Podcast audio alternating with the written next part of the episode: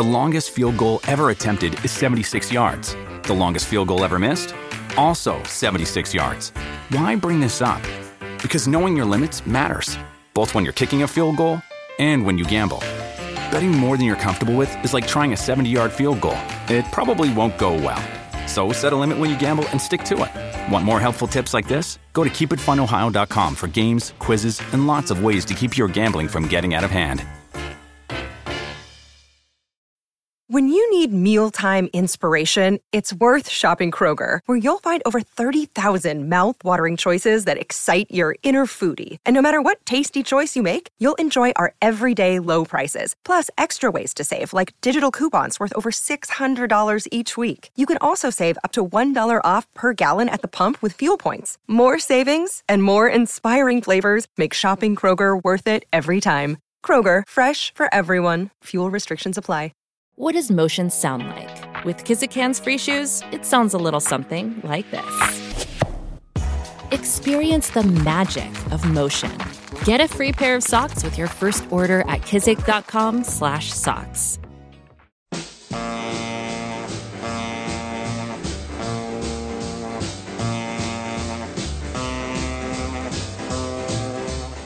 Welcome to Let It Roll, the insanely ambitious musical history podcast hosted by Nate Wilcox. We've covered the early history of rock and roll, country music in the 20th century, the rise of hip hop, disco, electronic dance music, and heavy metal.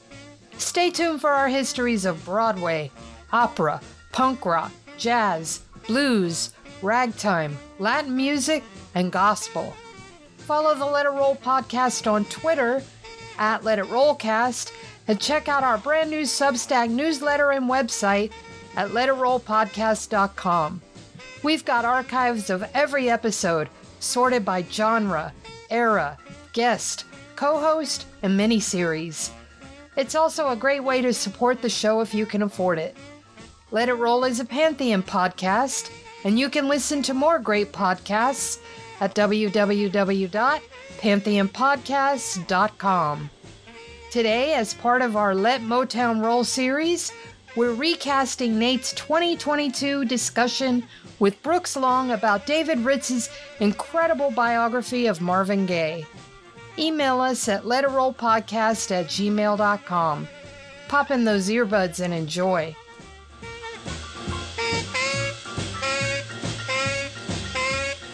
It's time to let it roll. I'm your host, Nate Wilcox. I'm joined once again by my colleague, Brooks Long, as we're discussing the oeuvre of David Ritz. Today, we're looking at two books by Ritz, mainly one, Divided Soul, The Life of Marvin Gaye, written entirely by Ritz, although Gaye was interviewed extensively for that one. And also, I use as a supplement for my research, After the Dance, My Life with Marvin Gaye by Jan Gaye, with David mm. Ritz, Jan Gaye being Marvin's second wife. Brooks, welcome back to the show. Yeah, glad to be back. And this is a bit of a heavy topic. Marvin Gaye, yeah. one of the great American musicians, Rolling Stones, got What's Going On now anointed as the official number one best album of the baby boom era, or whatever they call their charts. Um, he's been at pretty much a critical high since his death in the early 80s, and lots of um, issues in his personal life, to say the least. Ooh, yeah. Yeah, yeah, yeah. Yeah, he's he's uh, amazing. I, I I don't. It, it, seems like it was it was there was a little bit of time in between um, uh, Brother Ray and Divided Soul for Ritz, but uh, he couldn't have picked two more interesting uh, people and more different people to um, to dive into. Absolutely, Ray Charles. We talked about last time you were on, and you know, Ray Charles comes across as this man of steel. Basically, he's blind, yes. yeah, but and he he was a junkie, uh, and he was a womanizer, but he got through all that and really wrote it out uh, into the sunset in fine form. You know, touring to the end of his days, having hits, uh, not the kind of hits he had in his heyday, but was still active and successful all the way through. Oh, really. Yeah. Mastered this world. Marvin Gaye for all his accomplishment, is not somebody you can say that about. Went into a vicious downward spiral that we'll talk about later in, in the late 70s, early 80s, ending in his murder by his father. And yeah, this book was very important for Ritz, I think. This was the first book that he authored solo. He was a ghostwriter yeah. for Ray Charles' autobiography. He worked closely with Marvin, multiple interviews, um, but they didn't work it out to publish an autobiography as such. And then there was some controversy because David Ritz is officially named as the co-author of Sexual Healing with Marvin and um, and I'm blanking on the co-composer. There's three three credits on that one, and there's yeah, you know Ritz had to sue for that, and ultimately the case was thrown out, but he settled with the estate. He got his credit. He claims he has tape and notes that show he wrote the lyrics. So we're not in a position to dispute all that, but I do think we should note that you know the co-writer of the song and um, Freddie Cousaert, who was Marvin's manager at the time, both dispute Ritz's account of events. But nonetheless, mm. by all accounts, Ritz is credited with inspiring the name "Sexual Healing." So at at a minimum, um, he yeah, and Odell Brown was the third author on that. Apologies. Um, so at a minimum, he he acted as a key source of inspiration. So you're not going to meet come across many situations where the author is a professional writer of Ritz's caliber and has this close a relationship, including a collaborative relationship with the author. So big doings here for yeah. David Ritz. Uh, definitely. Thoughts on the sexual healing controversy? Well, I think yeah, two things. Uh, one is that it. Uh, I think among a lot of people there was a a lot of speculation about about David Ritz and you know was he trying to get over and things like that and it's come out in more recent years that uh, he won his lawsuit because he had a tape of him and Marvin sketching it all out.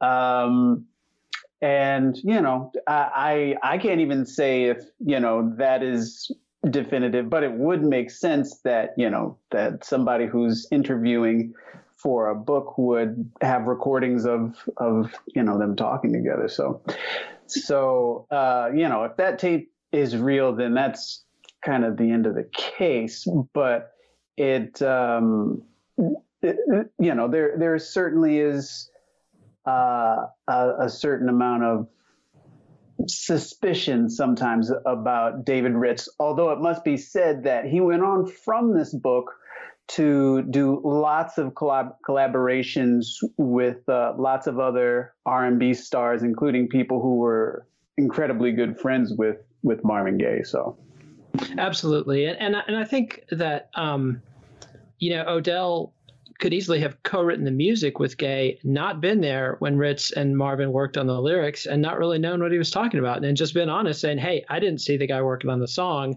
but that's not necessarily proof. But let's dive into Marvin Gaye and his family. Um, you know, Marvin is one of plenty of the Motown singers had the church background. Levi Stubbs of the Four Tops, David Ruffin of the Temptations, mm-hmm. but some of them didn't. Diana Ross of the Supremes uh, for one, did not have that church background. And Motown famously got black music over as pop in a way that nobody had ever done before. But Marvin was a child of the church. His father was a preacher in a very small sect called the House of God that combines black Pentecostal fervor with Orthodox, Orthodox Judaism's strict rules. They worship on Saturdays. Yeah. Uh, the women they've modified it so the headdresses aren't quite as exotic as they used to be, but the women dress very distinctively. They uh, are very into music. It's a classic Pentecostal church in that way that the the, the you know the only command is that you um, sing joyously and and they they when Marvin was growing up, they'd essentially have a full gospel band in there piano, guitars, bass, joyous singing. But at, the caveat is they did not believe in using music for secular purposes. And this is going to haunt Marvin through his whole life. Marvin's father, like I said, was a preacher. Initially, he's a fast rising preacher, and this is a very small sect, so you could barely yeah. make a living doing this. But nonetheless, he was in good standing until he wasn't. At a certain point, he falls off but I think one thing I want to emphasize is that Marvin Gaye Sr. was Marvin's original inspiration. He was a brilliant singer and brilliant preacher, and Marvin loved his father's religion. And that's his initial inspiration. That seeing the power of music and love and religion all tied in together is absolutely foundational for Marvin. And so even though Marvin Sr. is a horrific abuser of Marvin, and to a lesser extent his other siblings, um, it's easy to overlook why Marvin cared so much what Marvin Sr. thought of him. So your take on the the Oedipal relationship here at the center of the story. Yeah, well, it is it is sticky. I mean, we could do a whole episode on just their relationship alone, um, but um, but I think I think you're absolutely right, um, and I think yeah, there there is that musical aspect to the House of God, and there's and then there's also a musical aspect sometimes to the to the way that black preachers preach, uh, and that seems to have had an impact on Marvin as well.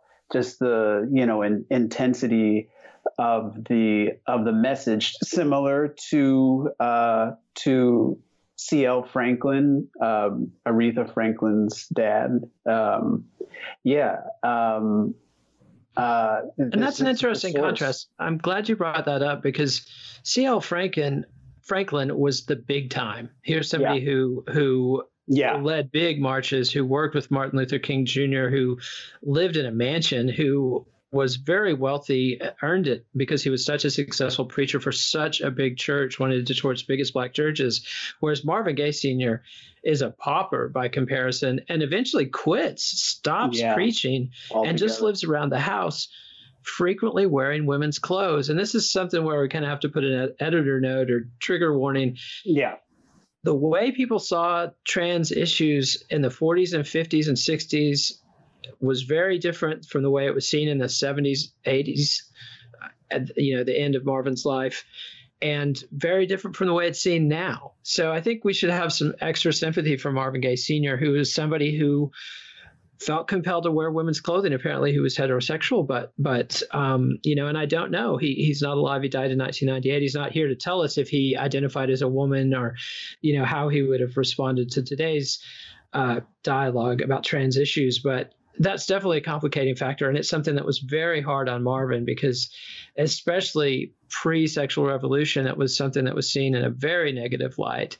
And you know he added an e to the end of his name to cut down on the jokes at least and also to distance himself from his father. And you know th- this is just a complicated stew. And then you've got his mother in there as well. Like when marvin talks about the church almost the first thing he says, he says, I love my, my father's religion and I loved singing and I loved those church ladies hugging me to their giant bosoms, you know, and, yeah. and, and his, you know, there's very much an Oedipal thing with his mother there. You know, she's the protector. She's the one.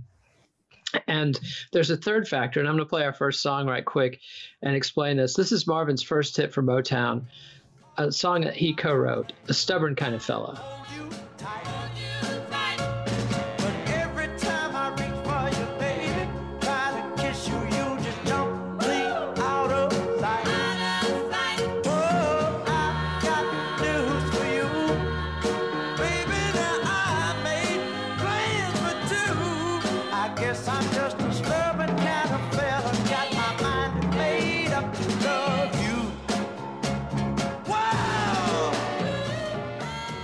And that was Stubborn Kind of Fella by Marvin Gaye.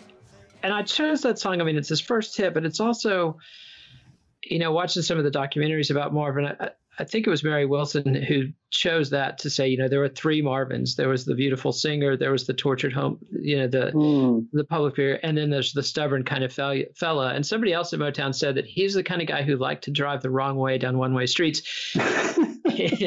he, he had this dynamic where he had this powerful father figure that he constantly rebelled against, and he would recreate that drama over and over again through the course of his life, whether it's with Berry Gordy or Harvey Fuqua or um, various managers or the IRS. He constantly rebelled against authority because he was a stubborn kind of fella. Yeah, um, man, it, I think it's worth uh, contrasting again with with uh, David Ritz's former subject, uh, uh, Ray Charles. Um, Ray is just so in control, and even though his childhood was was uh, in many ways not traditional and, and sort of looked down upon. Um, somehow Ray, even as he was going blind and his father wasn't really in his life at all, he had a certain amount of stability that Marvin just never displays at any point in his life. And uh, things just always seem out of control for him. Um, and and Marvin Sr. Uh, really went out of his way to to let Marvin Jr. know that he didn't really love him, and uh, and you know I, I think even I, we're skipping way ahead, but after uh, after Marvin Jr. died, Marvin Sr. was asked, "Did you did you like your son?" And he says, "Well, I didn't dislike him." Um, Damn. and that's just that that just says so much about uh, about Marvin's instability, and he just hops from you know one parental figure to another throughout his life, and never really has has any any amount of emotional stability there. But I do want to say uh, one thing that really sticks out in this book.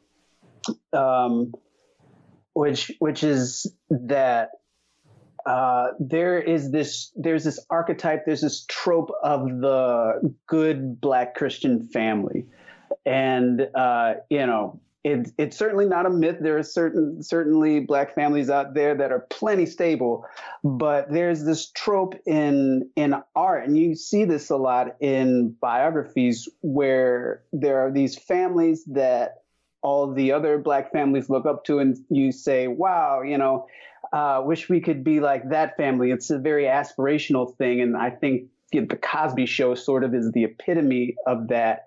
Um, and and, uh, and Bill Cosby's fall is is the epitome of that underbelly yes, of that. Yeah, and and the the underside is exactly what Cosby's life was was like, and you see this uh, this trope come up a lot in uh, in a lot of black art, and Tyler Perry is has made millions of dollars off of off of this dichotomy, but. Um, but uh, it's it's around because it, it's real and it, and it does crop up.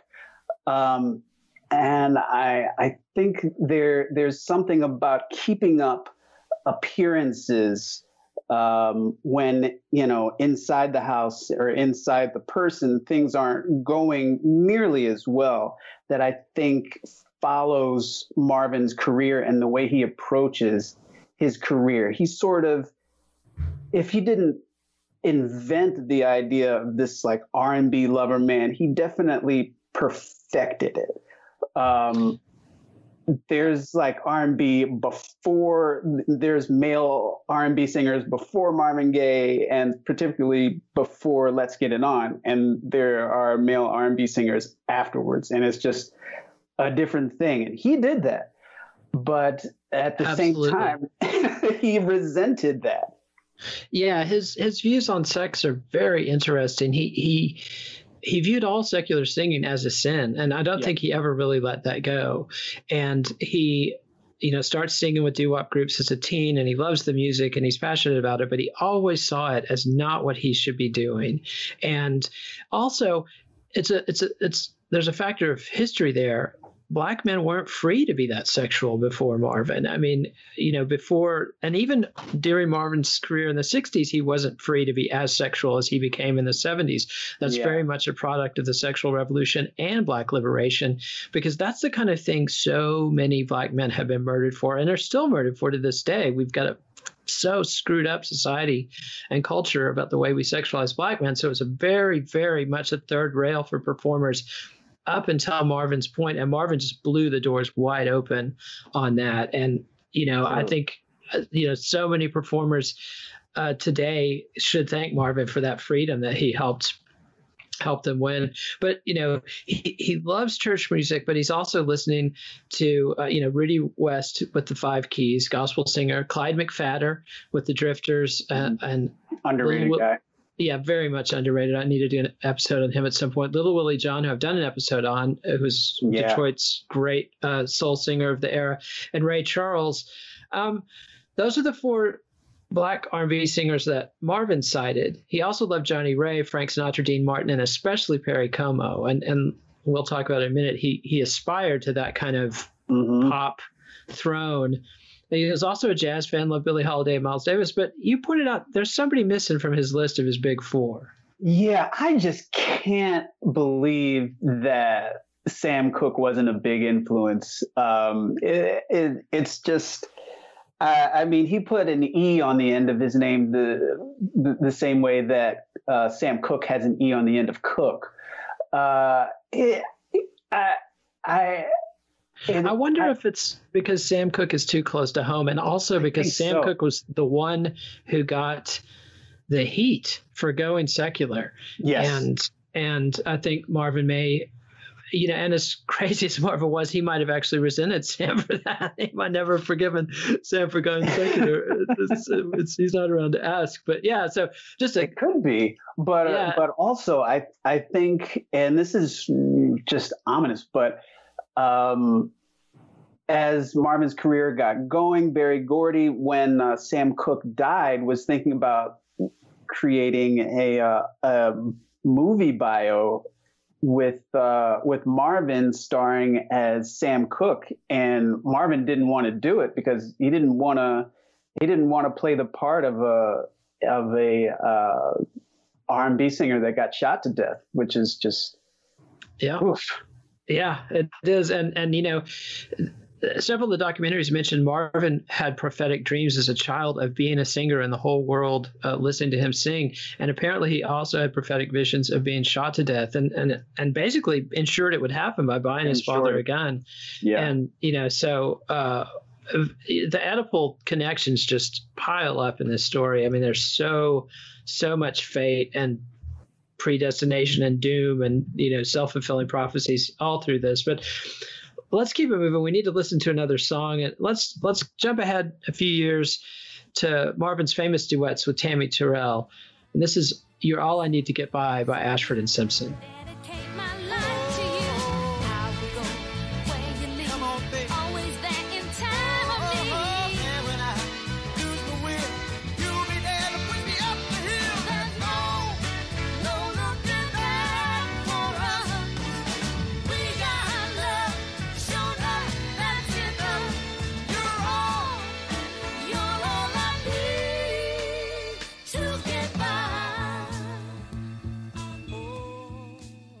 And that was Marvin Gaye and Tammy Terrell doing You're All I Need to Get By, written and produced by Ashford and Simpson. Brilliant production team, incredibly powerful duet. But let's get Marvin there. So, so Marvin is doing R&B doo-wop in DC.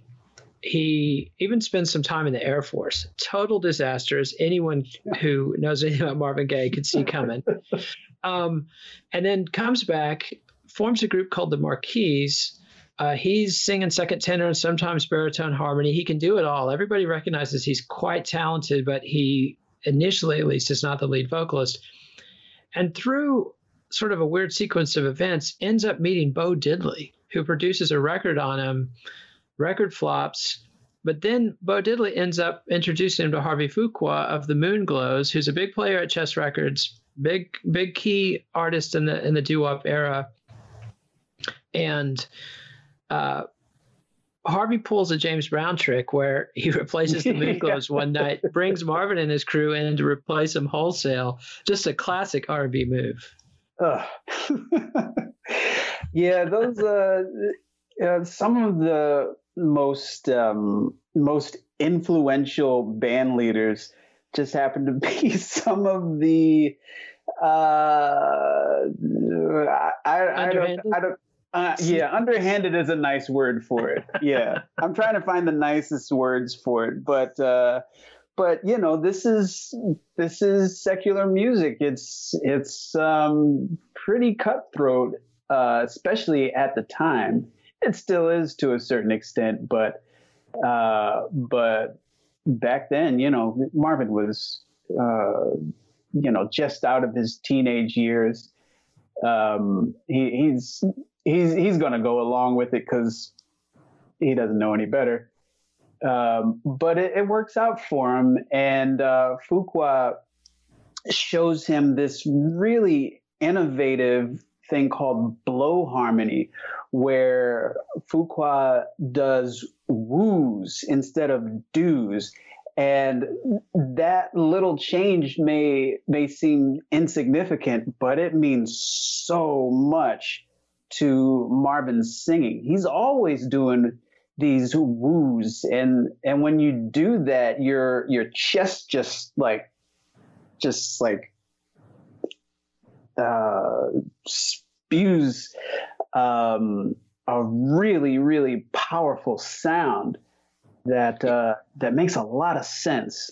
Absolutely, it's like he gets a master class in harmony singing yeah. from Fuqua, and and he's going to apply that later on when he sings harmony with himself on what's going on and going forward. And you know, you listen to some of the tapes on YouTube of Marvin singing harmony for himself, and it's just incredible. Oh yeah, and you know, and and Harvey, like I said, Fuqua's a big wheel at Chess Records in Chicago, so Marvin ends up singing backup with Etta James on Chuck Berry's "Back in the USA." I mean, that's just heavy duty to me. Like the idea of Etta James and Marvin Gaye backing up Chuck Berry on that song, and you know, so he's he's in the mix. They do some records with the Moonglows, even a couple with Marvin singing lead, but Fuqua makes a move around this time where the chess one of the chess brothers actually introduces him to Gwen Gordy, Berry Gordy's right. sister, who's an entrepreneur in her own right and, and has a couple record labels. Harvey has signed Marvin Gaye to a lifetime contract at this point, and the two of them end up migrating to Detroit, where Harvey romances and ultimately marries Gwen Gordy, and Marvin and and this is a great quote from the book. Marvin says, Harvey was the one who showed me that romance could do you a world of good in business. And Marvin ends up hooking up and marrying Anna Gordy, who's 17 years older than he is, and is also Berry Gordy's sister, in a very canny alliance. And it's also a love deal. I don't want it to sound like Marvin's prostituting himself, although he sometimes described it in those terms himself, although he also described singing in those terms. He felt like singing to these audiences of aroused women was prostituting himself and, and caused him all kinds of performance anxiety and worry. Um, but this is just a really savvy move on his part. And it also brings him into a very different family, a family that in some ways lives up to those ideals of the bougie black family that the Gayes had aspired to or tried to display. And I'm talking about the Gordys, of course. Oh, definitely, definitely. Uh, yeah, it seems like Pops Gordy was was uh, uh, a pretty cool, pretty cool dude, um, and and his his uh, children are are just these dynamic people that have all kinds of ideas and and because the ways their their parents have operated, they have opportunities that a lot of of uh, black families just didn't to uh, to make some of these ambitions come true. And it actually, I believe, Anna starts a record label before Berry does. Berry's, yep. you know, Berry is uh, writing songs for Jackie Wilson and doing really well with that in the late 50s. But Anna's really the the one that that uh, gets things going, and and then Motown kind of absorbs Anna Records. Uh, yeah, it's a very savvy move by by Marvin Gaye. Uh, Motown Records really, in in a lot of ways, is kind of like almost literal black royalty in Detroit. Um, yeah. And Berry is the king, uh, the benevolent king, and uh, and is he's got everybody on feudal contracts. yeah, that's that's one thing that fascinates me about Berry Gordy. I mean, you know, I view Berry Gordy as the most successful musician of his era by far. Yeah. You know, because he's a musician, he's a singer, you know, songwriter in his own right. Um, I don't know of any songs he sang on record, but he's a great songwriter, producer in his own right, and has this unique ability to attract other people like him to himself and builds this team. I mean, I don't think anybody to this day has ever matched. There have been some great record labels, but I don't think anybody has ever matched what Motown had together no. at its peak. And even people, and virtually all of them had falling outs with him, except for maybe Smokey Robinson and his sisters. But even people like the Holland brothers, who had decades long legal wars with Berry Gordy, always acknowledged that he was a loving person and that there was a loving family environment. He might be stealing you blind for your publishing rights, but uh, but you know, he's paying people. He's not, you know, one of these guys. I'm blanking on the, the name of the guy from Roulette Records that was such a criminal. I mean, Berry Gordy shouldn't be compared to that kind of, you know, straight up grifter, but he did end up getting richer than everybody else by an order of magnitude and you know but it's this loving family and it's very competitive and he's he's pulling people around him like smokey robinson who's pretty unique at motown because he's not only a singer but he's right. also a songwriter and producer and most of the time the lines are very strict. You know, Eddie Holland sang, but then he quit singing and became part of Holland Dozier Holland. And, you know, people like Mickey Stevenson and, and Clarence Paul and others, they couldn't record their own stuff. They were producers, but Ashford they had a Simpson. Yeah, Ashford and Simpson, you know, and obviously they go on to a very successful singing yeah. uh, career on their own after they leave Motown. But Marvin, partly I assume because he's got Anna, um, and also because he is the stubborn kind of fellow and just uh, to me, managing Marvin Gaye would be one of the worst nightmares. You know? any, any, and and, and, the greatest dream at the same time. Uh, there, oh, yeah. I, I, think what you're saying about Berry Gordy is is mirrored in in Marvin Gaye. People were constantly exasperated with Marvin Gaye, but they always loved him, and and admired him too. Berry was constantly exasperated with Marvin Gaye, but he loved him and was in awe of his musical brilliance. Um, and it, Marvin could never quite wrap his head around just how much Berry appreciated him in that way. But uh, but he was he was loved. I think it's it's worth mentioning that uh, again to bring things back to to Ray Charles. Marvin really felt, and I think uh, everybody at Motown really felt like Ray Charles had sold out, and uh, he he started to use, and I, I definitely see the point. Ray had used these syrupy, kind of lazy strings and these heavenly choirs uh, he, he kind of put that in the background of music where he's still singing amazingly and uh, and rode that into the mainstream and to number one many times. Um, Marvin and other people at Motown really felt like he had sold out in that way and and that you know he was very clearly playing to white audiences and didn't care about black audiences anymore. And uh, Berry Gordy was also displeased with the way that Jackie Wilson was being was being produced and he's got all these syrupy strings going on um, and, and it just didn't feel right. I think it I think there's something to that attitude. And Motown by no means was was ignoring the white market, but the way they went about it was very black. Um, I think that's important. Absolutely. And let's take a quick break to hear from our sponsors. And when we come back, we'll hear, in light of what you just said, kind of a surprising what Marvin's first attack on the pop market was. And so everything you said is true, but nonetheless, Marvin Gaye's initial mm-hmm. angle was to be somebody who was aiming himself at that white pop market. His first uh, Motown album is is ballads and standards, and that's it wasn't just Marvin that did that. I mean, the Supremes recorded whole albums, but I think it was uh, Rodgers and Hammerstein.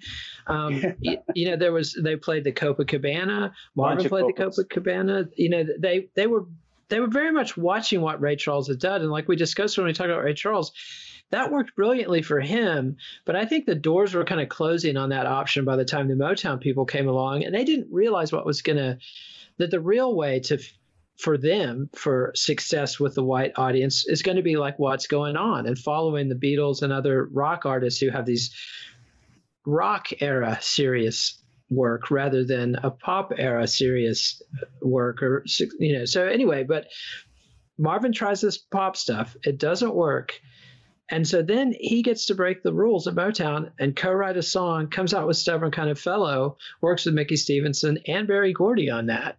And and you know, for somebody who was resistant and didn't want to, he didn't go to the charm, Motown Charm School. Um, he, he, definitely didn't go to the choreography school very much. No. Uh, and and but and you know felt like I don't have to do that stuff. But when he but he was also very competitive and wanted to be successful and he was just so talented and also so churchy. It was I think it was very easy for him to do R&B because it was in his bones. That kind of to me, you know, hard R&B comes out of gospel and Marvin had it and it was easy for him and he struggled with the standards. He wouldn't master that kind of stuff until very late in his career. And when he did, he did master, you know, the Sinatra style. Yeah, it, but, it was remarkable. Yeah, but his early attempts at it he just doesn't bring enough Marvin Gaye into it. It's beautifully sung. The songs are well selected and well arranged, but he's not bringing the Marvin Gaye, and that's what he does bring uh, to the R&B stuff that he does. And quickly goes on a run. And, and, you know, the thing, one thing I found fascinating about this is Marvin's unique to my knowledge in that he had hits with Mickey Stevenson, Clarence Paul, who's Stevie Wonder's main guy, Holland Dozier Holland, Norman Whitfield, Smokey Robinson and Ashford and Simpson. I can't think of another Motown artist that worked successfully with that many different producers. Usually, if you were trying different producers, it was because you know, like the No Hit Supremes couldn't get a hit with yeah. Berry Gordy, couldn't get a hit with Smokey Robinson. Go with Holland Dozier Holland and ride that out until you know they can't anymore because of legal disputes.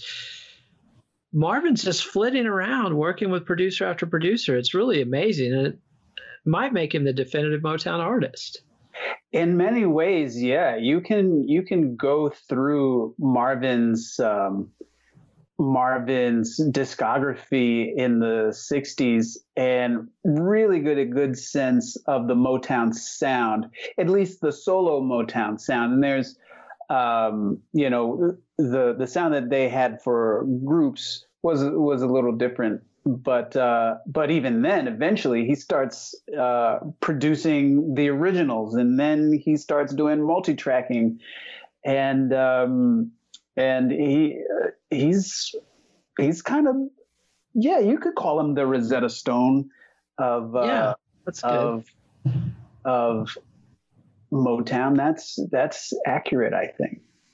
And so he has these solo hits, but at the same time, very early on, he starts doing duets first with Mary Wells, who's the initial queen of Motown before the rise of the Supremes. And then, you know, she has some legal disputes with Berry Gordy. So Kim Weston steps up and she and Marvin have hits together. But it's really when Tammy Terrell, who had been a backup singer for James Brown and a lover of James Brown and a victim of James Brown, yeah, um, partners with Marvin Gaye, that it really takes off. And they have a series of duets, not all of which are produced by Ashford and Simpson, but I, I think that's really the team where Ashford and Simpson first make their mark at Motown. You know, they were kind of newcomers who came in after Holland Dozier Holland left. And Tammy and Marvin have this incredible musical love affair. And by all accounts, it's strictly a musical love affair. She was seeing David Ruffin of the Temptations at that time, another handful. oh. not somebody I would want my love his singing, not somebody I would want my daughter involved with it by any means. Yeah. And, you know, and, and James Brown apparently had really hurt Tammy. And then she collapses in Marvin's arms on stage in 1967, lingers for, I want to say, another 18 months and passes and this really really impacts Marvin. And and this had also impacted his marriage because Anna was jealous of all three of his duet singers even if that was unfounded. But he was having affairs with groupies and Anna was having affairs. There's a story about Marvin chasing him in a motel uh, chasing randomly going to a motel and randomly walking up to a door and knocking on it and catching Anna with another man I don't know that that's true. it's impossible to check that, but that was Marvin's version of events. And yeah, it, it, he just felt the room in his soul. I don't know, man, but yeah, it, lots of weird things have happened. That's for sure. Yeah, and, and, you know, and there are accounts of Anna um, hitting Marvin with the heel of her shoe at their wedding reception. You know, so they had a violent relationship, and apparently Anna was giving as good as she got. Although you got to clarify, men bigger yeah. and stronger, and and tend to be more at fault in these domestic violence situations. But it also takes two to tango, and Anna had a lot of resources on her own. Very powerful person and was 17 years older than yes than Marvin. Yeah, and and is also sexually experienced and sexually open minded in a way that Marvin was not and was not ever comfortable with, and so, you know, just that relationship got, brought Marvin a lot of good things and great things, and also left some scars and and twisted Marvin. And also around this time, he cuts a song with Norman Whitfield. I heard it through the grapevine, and he's the second person at Motown to cut it. Smokey Robinson had cut it earlier. It doesn't come out on either of them rejected by the Quality Commission, the committee at both points. But then it gets to number one with Gladys Knight and the Gladys Knight and the Pips doing what I would consider a pretty standard 1967 Motown version. Then Norman Whitfield comes back at Berry Gordy a year later and says, "Let's release that Marvin version because it sounds like 1968, and it's an epic hit. It's the biggest hit yeah. in Motown history." and it basically allows Marvin to coast on that for the next couple of years. But to me, it's just fascinating that Marvin and Norman Whitfield are making a track that is so 68 in the middle of in early 67 i mean bob dylan and the band are about the only people that are on that 68 vibe in 67 to the same extent as whitfield and Gaye and it is just it's been overplayed it's been played into the ground but my god it is a seminal track yeah, I think that's. I think you're you're making an interesting. It's an interesting thought there because 67 is you know this time of of great hope and and energy and and 68 is you're you're headed into despair um, and wondering where did it all go wrong. And those two different i really really like the gladys knight and the pips version it's great. uh, it, it is it is great it's a it's a lot of fun that's the one you want to play on the dance floor if you're a dj uh, you do not want to play the marvin gaye version or maybe you would but you don't want to you don't want to pay too much attention to uh, to the mood of that track. It yeah. is really a, a, masterpiece, Marvin's version, um, and you know some credit has to go to Norman Whitfield for Absolutely. for uh, being a production genius. Uh, sometimes I, I think he he overcooked it a little bit with some of the Temptations stuff ball of confusion, things like that. Uh, you know, but yeah, it gets you know. into this ornate psychedelic sound, and this is one of yeah. the things where I think fate kind of stepped in because because of Marvin's grief at, at Tammy Terrell's passing and his own stubbornness and stage fright. He he takes the and, and then the massive success of I heard it through the grapevine. He finally makes real money as a performer uh, from this and it allows him to kind of take a breather for a couple years and it's exactly through those kind of awkward psychedelic years where people like sly stone and the temptations are reformulating soul and and innovating funk and marvin gets to kind of step back and not be on the scene during that yeah. period.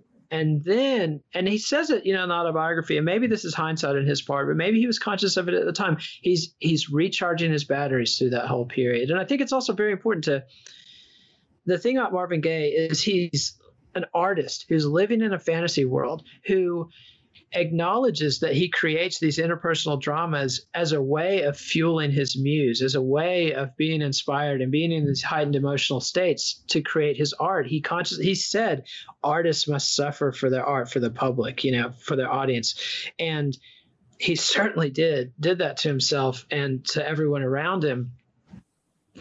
But then he comes through with what's going on. And this is one area where the book is really frustrating because it doesn't talk much about the recording of what's going on. And and there's not a 33 yeah. and a third book on that album yet, which seems crazy to me. Um, but there's there's it doesn't go into the story of the making of what's going on. We know James Jamerson was on it. It was still in Detroit. The sessions are very different. Um, and obviously it's it's this widely acknowledged masterpiece. Yeah, that is. Well, I think there we have to to remember that D- Divided Soul came out in what 85, I think. Yeah, 85, so 86, something like that. 85.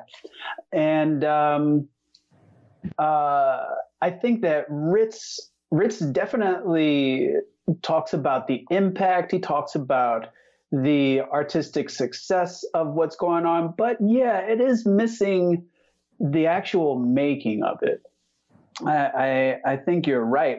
And I think since then, since uh, Marvin died, uh, that uh, recording time has really gone into legend, really, and and so you know there there are lots of stories that we've heard since then um, about that recording that isn't really here in in Divided Soul.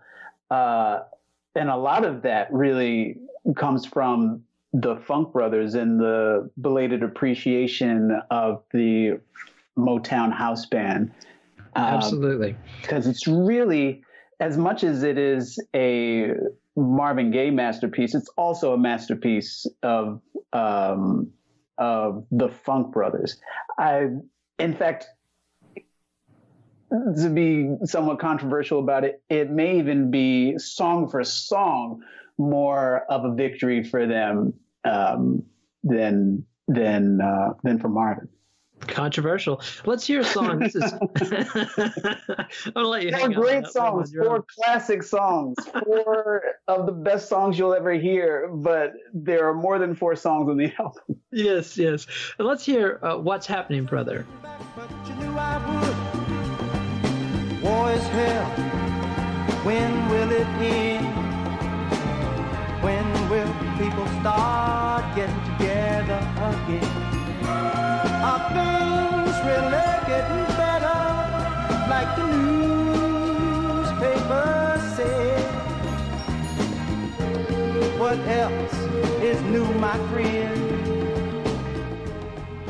And that's What's Happening, Brother, a song Marvin wrote, inspired by his brother Frankie telling him about his experiences in Vietnam. And, and apparently, Marvin and his brother would talk this over and just cry in the bedroom together at the horror of what was going on in Vietnam. And and to me, you know, that's the greatness of Marvin Gaye is this, you know, he described himself as a sponge and he took in all this pain and he was so aware not just of his own personal issues, but what was going on in the world. And and he makes this statement you know, and this is an album Berry Gordy did not want to release. He did not want to risk Marvin Gaye's superstardom by doing something controversial. He had always stayed, kept Motown away from controversy.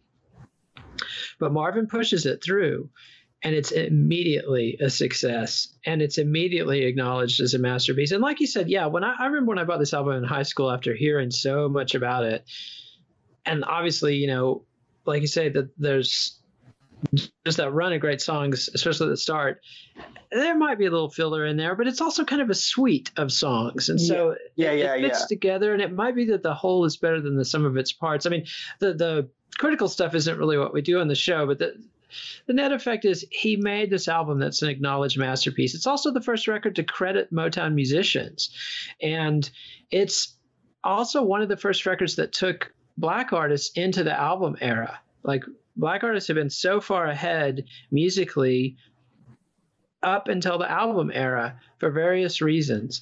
And, you know, it wasn't Otis Redding, it wasn't James Brown. Arguably, it was Sly Stone. Uh, Sly Stone has a case for having made great albums all the way through, but he never made yeah. anything that was mm-hmm. such an obvious masterpiece. And Jimi Hendrix is in a different category because he was essentially a, an English rocker in the marketplace. I think, the person that that might be missing there is Curtis Mayfield.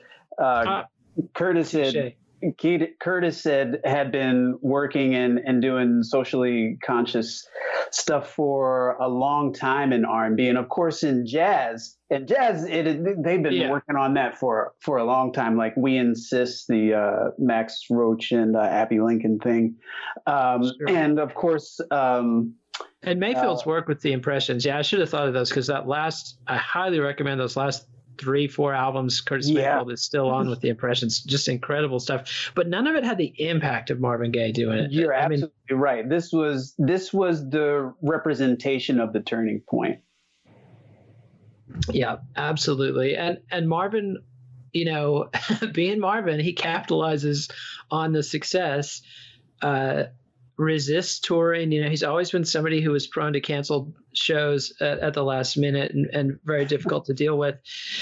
And this is another thing that's left out of the book, and partly because it might not have been known at the time when Ritz wrote the book, but Marvin did a whole follow up album to What's Going On called You're right. the Man. And when that You're the Man single, it didn't flop, but it wasn't as big a hit as the stuff off What's Going On. You know, it was kind of his response to Watergate. He just, they just pulled the whole album. And, um, and it's a great album. You know, I, I, I haven't had the tie, it only came out last year um, but for yeah, old time music nerds, man, you know, that was a big day, a big day in my world. yeah, yeah, yeah. I, I need to go back to that one. I, when I heard it, I really liked it a lot. I think that's, it's interesting when these long lost recordings come out um, because they they have this feeling of oldness to them, even though they're completely new. So I'm going to have to to internalize that over time the same way that people have been internalizing what's going on for you know the last 50 years yep, yep. almost yes and and yeah so we, we're not through digesting you're the man but it's definitely significant work and i'm really happy it's out there and, and it's just interesting to think about an artist at this level. It's a lot like Prince thinking, you know, I can't do Manic Monday. That doesn't fit my persona. I've got to put that for somebody else, you know, or, or that yeah. song Sinead O'Connor did. You know, somebody who's that talented and in the in and aware of the marketplace that he knows, you know, well, this isn't the right move for me. Uh, and yeah.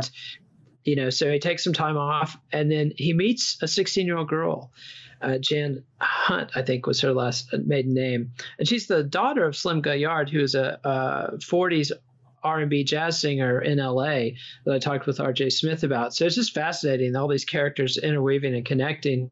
Her mother was a white woman, so she's very much um, you know, a light skinned, beautiful woman. She's 16 when he meets her. Obviously, these days, that kind of thing is frowned upon, but it's 17 years younger than he was, just as he was 17 younger, years younger than right. his first wife. And unfortunately for Jan and Marvin, cocaine has come in, in a big way. Marvin started smoking pot back when he was on the road with the Moonglows in the 50s, and that was one thing.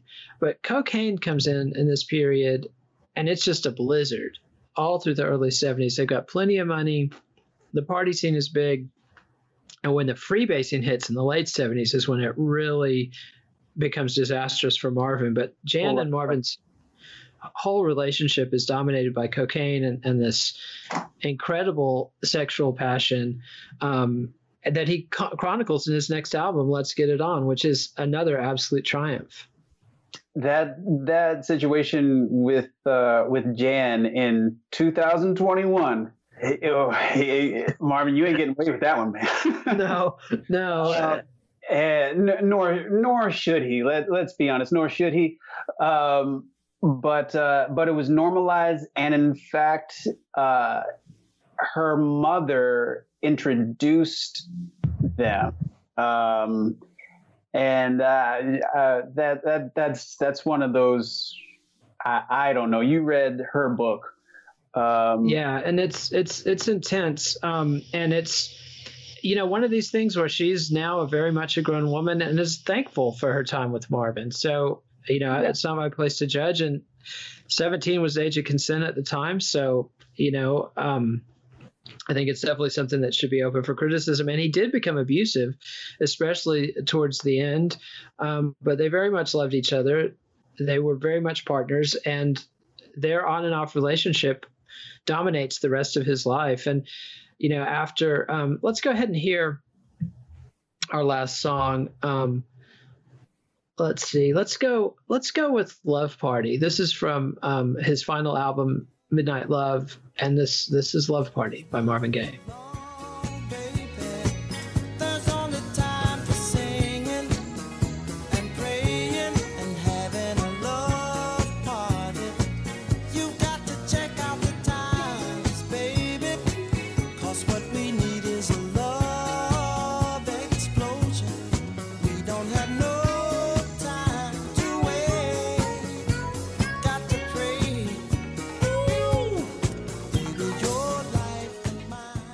That was Love Party from his final album, which was his only album on CBS. It's all the only time he left Motown. He left Motown at the end of his career.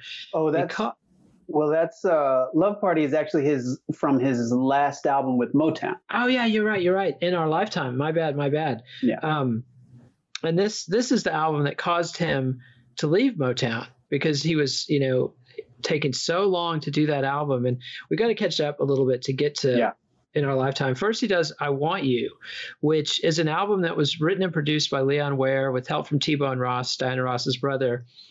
And they essentially, that whole album was coming together, and Berry Gordy said, Marvin, you need to get with Leon. He's got something for you. And Marvin loved it.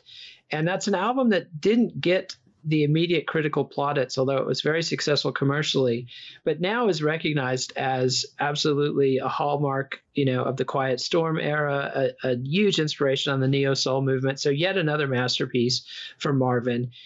He finally gets out there, does some touring. He does a live album that's massively successful because it's got "Got to Give It Up" on it, which is his it's a brilliant song. It's it's the Wallflowers dance hit. It's it's a guy admitting I can't dance. yeah. uh, which and you know, and which I, is you know, just Marvin being candid. Yeah. Uh, yeah, his his whole thing, and and it's a massive success. Goes double platinum. But again, this is a guy who would not pay his taxes, even though he had accountants and managers who were telling him, "Marvin, pay your taxes." You know, he's he's got a studio in L.A that he's living in and, and recording albums. He's finally divorces Anne Gordy, Anna Gordy, and has blown his money and had so much of his assets seized while he's on tour because of the IRS situation that he does a whole album as alimony. Here, my dear. And it's rejected by the public uh, on initial release. I mean, he initially said, "I'm going to make the worst album ever," and, and you know she's going to get all the money from it. But he couldn't help himself, and he made another classic. I mean, it's much more difficult than than what's going on or um, Midnight Love, but it's um, it's well worth the the study, and it's just another. It's it's exhibitionism. I mean, it is. Yeah. You know. Uh, no holds barred, but musically it's fascinating. And then he's working on In Our Lifetime, which was originally going to be his disco album. And I'm blanking on what the title of that was going to be, but it was taking him so long to get together and get that out Motown ultimately stole the tapes from one of his guitar players and puts it out in a way Marvin didn't approve of. Certain songs were unfinished. They took the question mark off of the title. It was supposed to be in our lifetime question mark, meaning, you know, is nuclear war going to happen? Another fascinating album. Um, and that's it for him and Motown. You know, be- between the divorce from Berry's sister and this album going out without his permission, you know, he can't deal with it. He jumps ship Harvey Fuqua comes back into his life. He has this massive downward spiral. And for, forgive me for rushing, but we're just running out of time. But sure, he he you know he spends time in Hawaii, living in a bread truck. Um, has his young son with him at some points. Goes to England. Yeah. Promoter Jeffrey Kruger gets him to England, where he does a pretty successful tour and then manages to stand up Princess Margaret. I mean, you know, uh, yeah, if you think Meghan Markle's having a hard time, that was just not something you did uh, as a black performer in the 70s. Um, you know, oh, man. burns all his bridges, gets into a very, very dark place in London. Women around him all the time. He's freebasing, freebasing cocaine. This Belgian promoter, Freddie Cousaert, kind of comes to his rescue, takes him to a small town on the North Sea, and just lets him live and heal and recover and get clean. That's when he records Sexual Healing, cuts this deal with CBS, and his old mentor, Harvey Fuqua, comes back into the picture. And Marvin's the credited producer on Midnight Love. but Harvey was very involved in that production and all is well he, he makes an album he wants to do a commercial album he, he's competitive he wants to get back on the charts it succeeds and then he has to go back to the states. His mother's very ill. He has lots of legal issues to deal with there. He, he wants to make the money from touring goes back to the states goes on tour. The tour is at some performances uh, very successful. Later performances on the tour, disastrous, particularly a gig at the Radio City Music Hall. And then moves back in with his mother and father. He's moved them from DC to LA, bought him a big mansion. And, you know, on that last tour, he Marvin had a room. He had a Coke dealer on one side of him, and he had his preacher on the other side. He goes home, and his mother is in the middle with Marvin on one side and Marvin Gaye Sr. on the other side. Marvin buys his father a gun and and groupies are still coming to the house people are you know all kinds of hangers on are coming and going. And i can understand from marvin senior's perspective i wouldn't want to have that in my house either you know? And they you know they get into it. Marvin senior's been yelling at, at marvin's mother. Marvin beats him up which is something he'd always wanted to do had never done apparently and apparently beat him viciously. Yeah, and, got to him. Yeah, and Marvin Sr. took that gun that Marvin had bought him and killed him with it. And you know, it's just it is it is it's it's really a tragedy and I mean one thing that should be said about about Marvin Gaye is that this guy had it really rough in his childhood, and his relationship with his dad uh, never really got much better. It seemed like his dad had some really, really deep issues that were were not addressed uh, the the way that they could have been, and uh, and um, and his son, you know, absolutely suffered for it. Um, yeah, but I mean, it, it should be said that uh, that for somebody who had that kind of life, Marvin actually did pretty good. It said that you know he was really lazy and took forever to make albums and stuff, but you know, comparatively, he did really well. Yeah, he um, put together really, uh, I mean, a body of work that will stand with anybody's. You know, absolutely. I mean, anybody. Absolutely. That run from what's going on, and you know, I only put it down because because you know it's it's seen as number one. But my, what's going on is great, and that run from what's going on to here, my dear, is amazing. Trouble Man, let's get it on. Uh, I want you. Those are just beautiful, beautiful, beautiful albums. And and you know, even as all this turmoil is going on, in my lifetime is still really good, and Midnight Love is just fantastic. And you would have thought that he had the the comeback that he needed for forever, but um, but this is uh, the case uh, of of cocaine just like just just uh, making things a lot worse. Absolutely. And, uh, just there were times when he probably should have should have died before he did. yeah, and and apparently at the end he was just a broken man. And I've I've yeah. lost people, and I've I've seen that. You know, I've known people who had something happen to them so shattering that they could never come back from it. And apparently he was in that state and you know manipulated these circumstances. And I also want to mention you know, first ballot Hall of Famer from the 70s album, but also a first ballot Hall of Famer. If he had died after uh, Heard It Through the Grapevine, he's still got one of the great bodies of work of any artist of that era, you know, as singles rather than albums. So just the, the amount of accomplishment in his life is incredible. It's thank you, Marvin. I mean, yeah. you know, it's just a blessing to everybody with ears that's alive today and able to hear it. And you know, and you know, prayers for the whole family, man. I mean, even Marvin Sr., that guy really I cannot imagine having to live with that. And he lived with that for uh, like till 1998. Now, I don't know if he was capable of grasping the magnitude of what he had done. Um, but the, I would not want that on my karma. yeah, the the grace is that I I may have this wrong, but I'm not sure if um, if something happened with with uh, Marvin's mom. I, I think he, she paid his bail or something like that, and he, somehow he didn't end up ever serving any time in prison. And um, uh, well, you know, yeah, he, he there's got probation. to feel about that, but yeah, he, he got off, and you know, it is what it is. Eh, but he did he was divorced from his wife, so she was free of him. Although, as far as I know, she was never that abusive. But anyway, it's time to wrap this. Nathan Wilcox and Brooks Long, we've been discussing "Divided Soul: The Life of Marvin Gaye" by David Ritz. Also, "After the Dance: My Life with Marvin Gaye" by Jan Gaye.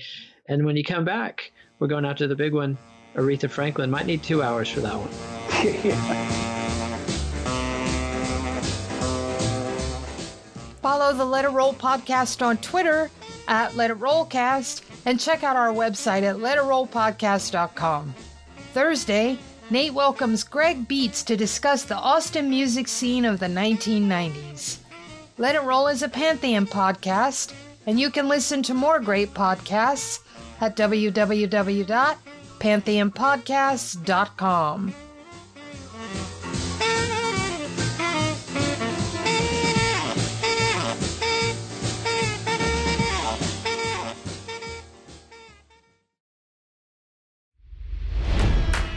It's NFL draft season, and that means it's time to start thinking about fantasy football.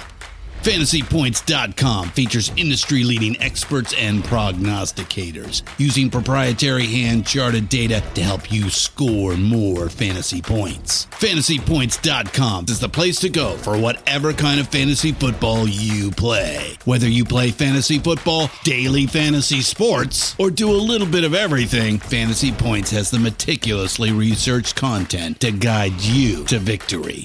And why wait for the fall? Fantasy Points also covers the new spring football league, the UFL. Join the guru, John Hansen, Scott Barrett, Joe Dolan, and other massive names in the fantasy football universe with an exclusive offer. Use code Pantheon for 15% off any fantasy points package, including the all in package, with access to every article, tool, and data nugget that Fantasy Points has to offer. That's fantasypoints.com and code Pantheon for 15% off at Fantasy Points. Fantasypoints.com. Code Pantheon. Score more fantasy points.